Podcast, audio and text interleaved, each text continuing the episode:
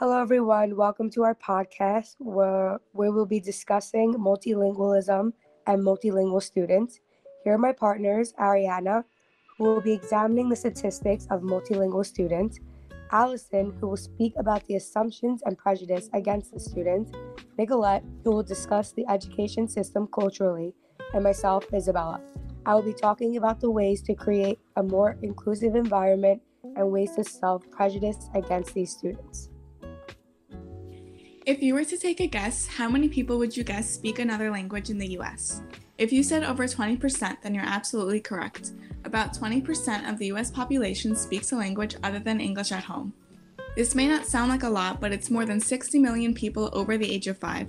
So I'm sure that if you don't personally speak another language, someone you know definitely does. While many people speak more than one language, there are many that use English as their secondary language. Some of the top five most used languages in the US besides English are Spanish, Chinese, which includes Cantonese, Mandarin, and other varieties, French, which includes French Creole, Tagalog, and Vietnamese.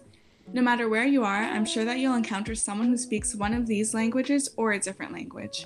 The most important thing is that no matter what language someone speaks, they're still treated with respect. And we can learn this from a young age, specifically in a school setting because there's so many children who do grow up multilingual. Actually, in US public schools, English learners speak over 400 languages.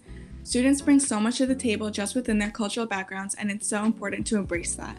There are 3.8 million students in US schools who are native Spanish speakers and are not proficient in English, and about 22.5% of school children don't even speak English at home in the US. There are so many assumptions made about English language learners and their families. One assumption made is that parents of ELLs don't speak English. In fact, many students come from multilingual households and communicate in several languages with their families. Children who are adopted from another country may not know anything about English, but it might be their parents' only or native language. We should also not assume that ELLs are fluent in their native language. Some children end up replacing their first language with English for convenience in communicating with friends, teachers, and people in their community. An assumption made by teachers and school administration is that students shouldn't use their native language in school because it interferes with their English language acquisition. This is actually the opposite of interference. Students who process content learned in their native language will have a better opportunity to fully understand the content given to them and help them acquire English more effectively because it helps increase comprehension. Using their native language also validates their self identity, making them feel safe in school. Some may ask, how can I communicate if we speak different languages? A language barrier should never be a reason to not work or speak with an ELL.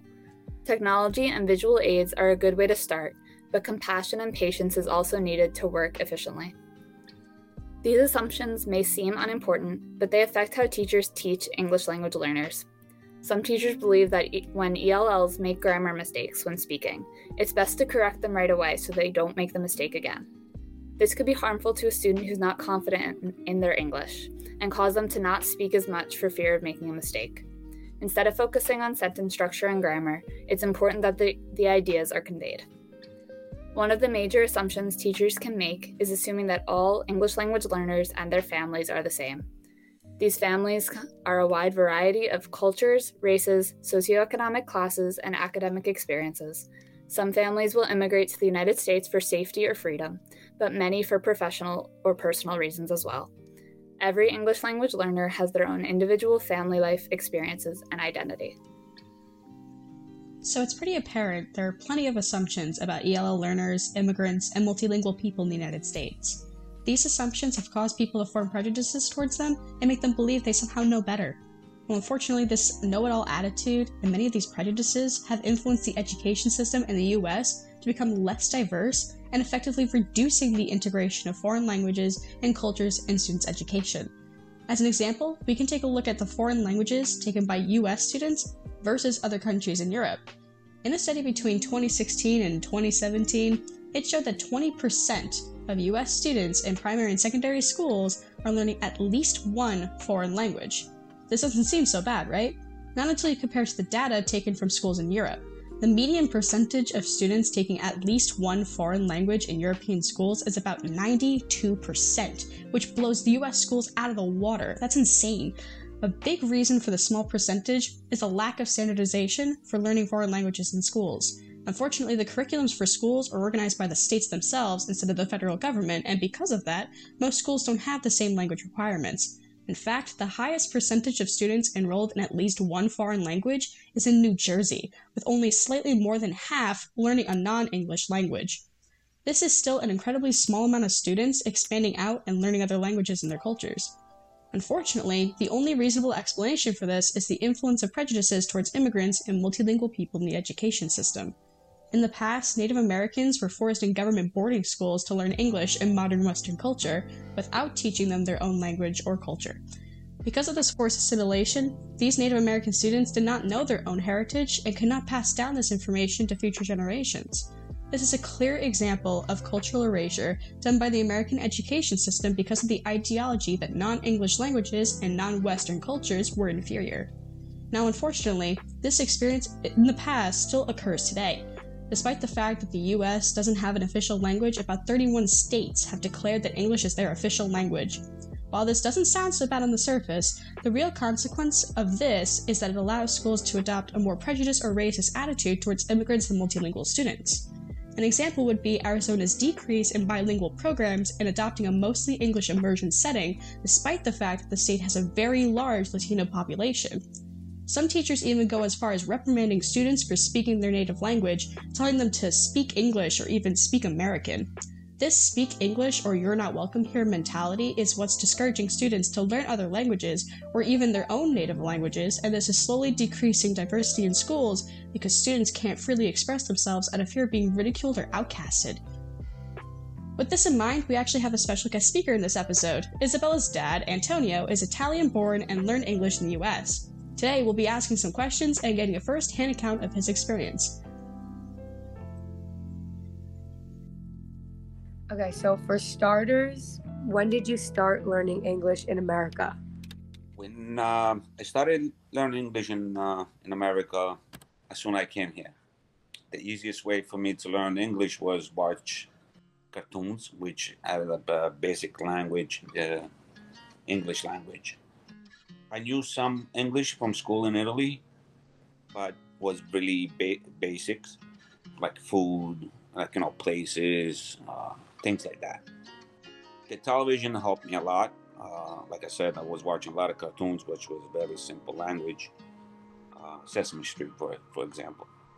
Once I was comfortable with my English, I took classes in um, St. John's University. Helped me a lot with the grammar, with the uh, complicated words, things like that. Do you think that it was easier that they taught you well here? That they made it easier for you? Or do you think it was pretty difficult? They made it easier. It's not that difficult. If you want to learn the English language in this country, they make it easy. They have uh, a lot of free courses, churches, you can take a lot of courses everywhere. For example, I could have taken in church. I, I decided, no, like uh, St. John's offer it, uh, other schools offer it, even like high schools. Because when I came from Italy, I lived in Queens. They had a lot of places where I could go and learn English. Do you still speak Italian at home with your family? Yes, we speak a lot Italian in, in the family. Uh, because most of my family is Italian. Most of my friends are Italian too. So when there's parties like weddings, uh, there's a lot of Italian. Uh, so we we speak uh, a lot of Italian in the house. Did you feel that you were being discouraged at all from speaking Italian when you moved here? No, I wasn't discouraged by anybody to speak my language. It was discouraging speaking the language because I decided to speak Italian to somebody that did, didn't understand my language, yeah, you know, it made no sense. I mean, I could go up to somebody and speak Italian to them, and you know, it would make no sense because they would not understand me. They actually, you know, encouraged you more. Encouraged me. Like a lot of people like my accent. Like you know, they actually encourage me like, oh, why you say this in Italian? So like a lot of people, like most of the Americans, they accept. There's a lot of people here with all different languages. For example, I had to learn Spanish. You know, I, I'm fluent in Spanish still. When I started working, uh, most of the people speak Spanish. So I learned the language. I can read and write in Spanish too. So it's something that you have to want it. You should be discouraged by nothing and anybody. So you think it's more of like like you discouraging yourself to speak to other people? Most of the people, yes, they're discouraged because they they feel like um, embarrassed, like you know, because like you know, like I said, you go into an office and you go to someplace like you know, and you don't know the, the English language. You know, it's it's very discouraging for you to go to up somebody and and speak your own, your own language.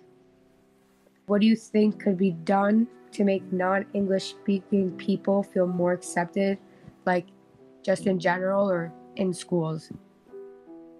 In general, uh, I feel that in this country, like uh, a lot of people um, that don't know the English language should work a little harder to learn the English language. They shouldn't be discouraged. They should learn places, like you know, learn where they, they offer like classes and things like that. This country does a lot for immigrants. I'm an immigrant, and I like when I came from Italy, that helped me a lot. For example, I went to, I had to get my license, and I didn't know like you know the test. I requested the test in Italian. They gave me the test in Italian. Uh, there was Chinese people. They requested the Chinese test, Russian test, Spanish test. They have every. I don't. They have like a lot of language. You go to an office, you don't speak English. They provide a translator for you. You go to court, you have a translator. You go to an office, they'll get you a translator. What they can do more in school is kids that don't speak English, they shouldn't get graded like the same way that people that speak English. Okay. They should get more like a, a little like more space to. If they get an 80, you know, give them a 90 because at that point, like you know, they're very disadvantaged with the language. So you think they should get more leeway? Yeah, they should get more leeway because, like I said, you know, it's they're coming from a different country, from a different language. It's not as easy to do uh, when you learn history or you learn English. You know, it's not your language; it's your second language. So they should be they should give more leeway to to the people that. Do you okay? One more question. Do you think that schools can do better teaching other languages and making it more inclusive? Like offering more languages and teaching it because you know in my school they only offer Italian and Spanish. They don't offer anything else. And do you think that they could do a better way of teaching those and more languages? Yes, they should offer more more languages. Like Chinese is a very important language right now. Japanese, French. The way that they teach the classes, there's not enough conversation. I, I, I see kids learning the language, like you know, they really don't get that chance to speak a lot. To, for you to learn a language, you have to speak it uh, and that's the most important thing. They should have classes like uh, kids, like you know, when the students go to school, and they, they should have the class where they can sit down and speak it. They have to speak it. Uh, that's the only way you can learn. So you think that they should take it easy on the grammar, and we should learn more yes. about how to have real life conversations and culture. More live conversation. Yes, the live conversation that one that's it helps helps a lot you will never learn a language if you don't speak it. If you don't speak the language, you, like you know, if you don't practice it, you don't. You you're really gonna learn the language. Never gonna learn the language. I mean, can read it, maybe you can understand it like a little here and there, but you will never learn a language without. And it's fun. Learning a language is fun. It should be fun. You should not be embarrassed. Me learning English was I always have fun. I wasn't embarrassed, so that's why I I learned it really quick don't be embarrassed to say words the wrong way. You know, you make fun of me all the time. so when I can pronounce a word the right way. But uh, it's fun. I give you an example. I, I came from Italy. I end up in a restaurant, and I was stuck. I didn't know where to go to the bathroom because on the bathroom they had the sign sailors and mermaid. I didn't know the words, so I didn't know where to go to the bathroom. Mermaid? Yeah, Sailors and mermaids. Okay. sailors and mermaid. So I didn't know where to go to the bathroom. So I had to ask somebody. I said, "Excuse me, where did I go?" So it's fun, you know. You go back, you you know, you remember all those little stories. But you know, like I said, I encourage everybody, everybody that don't be embarrassed, don't be discouraged. Like you know, just you know the word, just say it. Okay. Thank you for speaking on our podcast and teaching us a little bit about yourself and your language and where you came from and educating us a little bit more. Thank you, and good luck. Thank you. I have researched many ways that students can feel more comfortable in the classroom and at school in general. I believe it isn't that difficult for a teacher to take some extra time out of their day to make sure their students are excited to learn and confident when coming to class. I found that teachers specifically could always ask students about their language backgrounds. Many professors and teachers ask students to share information about themselves at the beginning of the semester or the year by way of survey. It is also worth asking students what languages or dialects did you grow up speaking at home? What languages and dialects did you learn in school? Have you ever been mocked or degraded for how you speak and or write? Would you like feedback on your grammar throughout the year? Ask all students rather than singling students out and making them feel different. Another way is by assessing students on what you're actually teaching them Many professors feel as if they're not doing their jobs if they don't mark students down for not writing in standard academic English, or they fear that they're misleading students and not preparing them for the real world. But when we assess for standard academic English, we're putting multilingual and multidialectal students at a distinct disadvantage. Don't penalize students for not writing an SAE and consider implementing grading contracts that value actual labor, effort, and process rather than quality, standardization, and product. Students should also have opportunities to write in their own voice. So, for example, in writing centers, you could invite students to write in their native language. You could also ask them to write for public audiences. Public discourse provides more opportunity for diverse dialects and code meshing, and students can present rich academic research and advanced sophisticated arguments in their own language to broad audiences. On the other hand, rather than teachers specifically, schools as a whole could just offer more language options to speak, such as Japanese, Chinese, French, ASL, etc. Many people that I know have said that their schools only offer Spanish, and if they're lucky, one or two more other options to speak. Um, when there are many languages, the offering of a wide variety shows that there's more to just English and Spanish. There's so much culture all around the world that all of us should be learning about because our classmates are also going through these things and they might feel uncomfortable. But if they see that we're all learning about it and we're all comfortable with it, they'll feel comfortable in the classroom setting. I think schools should definitely offer more clubs Clubs allow for an atmosphere to hang out with people after or before school. These kids could have similar interests, traditions, norms, and lifestyles.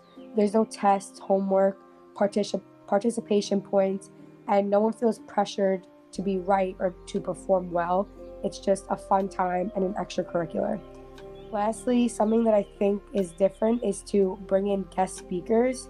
Guest speakers are always fun and interesting they have a great way of explaining things to students from their own experience and with great stories. It's a different perspective. It's not like a teacher from your school explaining something, it's a fresh face. And they're typically typically t- talking about something that you don't normally learn in the classroom. So I think it's interesting to bring an outside person into the school and have everyone hear what him or her has to say. And that's it for today. Thank you guys for coming in and listening to our podcast on this segment of Language Love Fighting Prejudice for Future Progress. I hope you all enjoyed. Thank you for listening.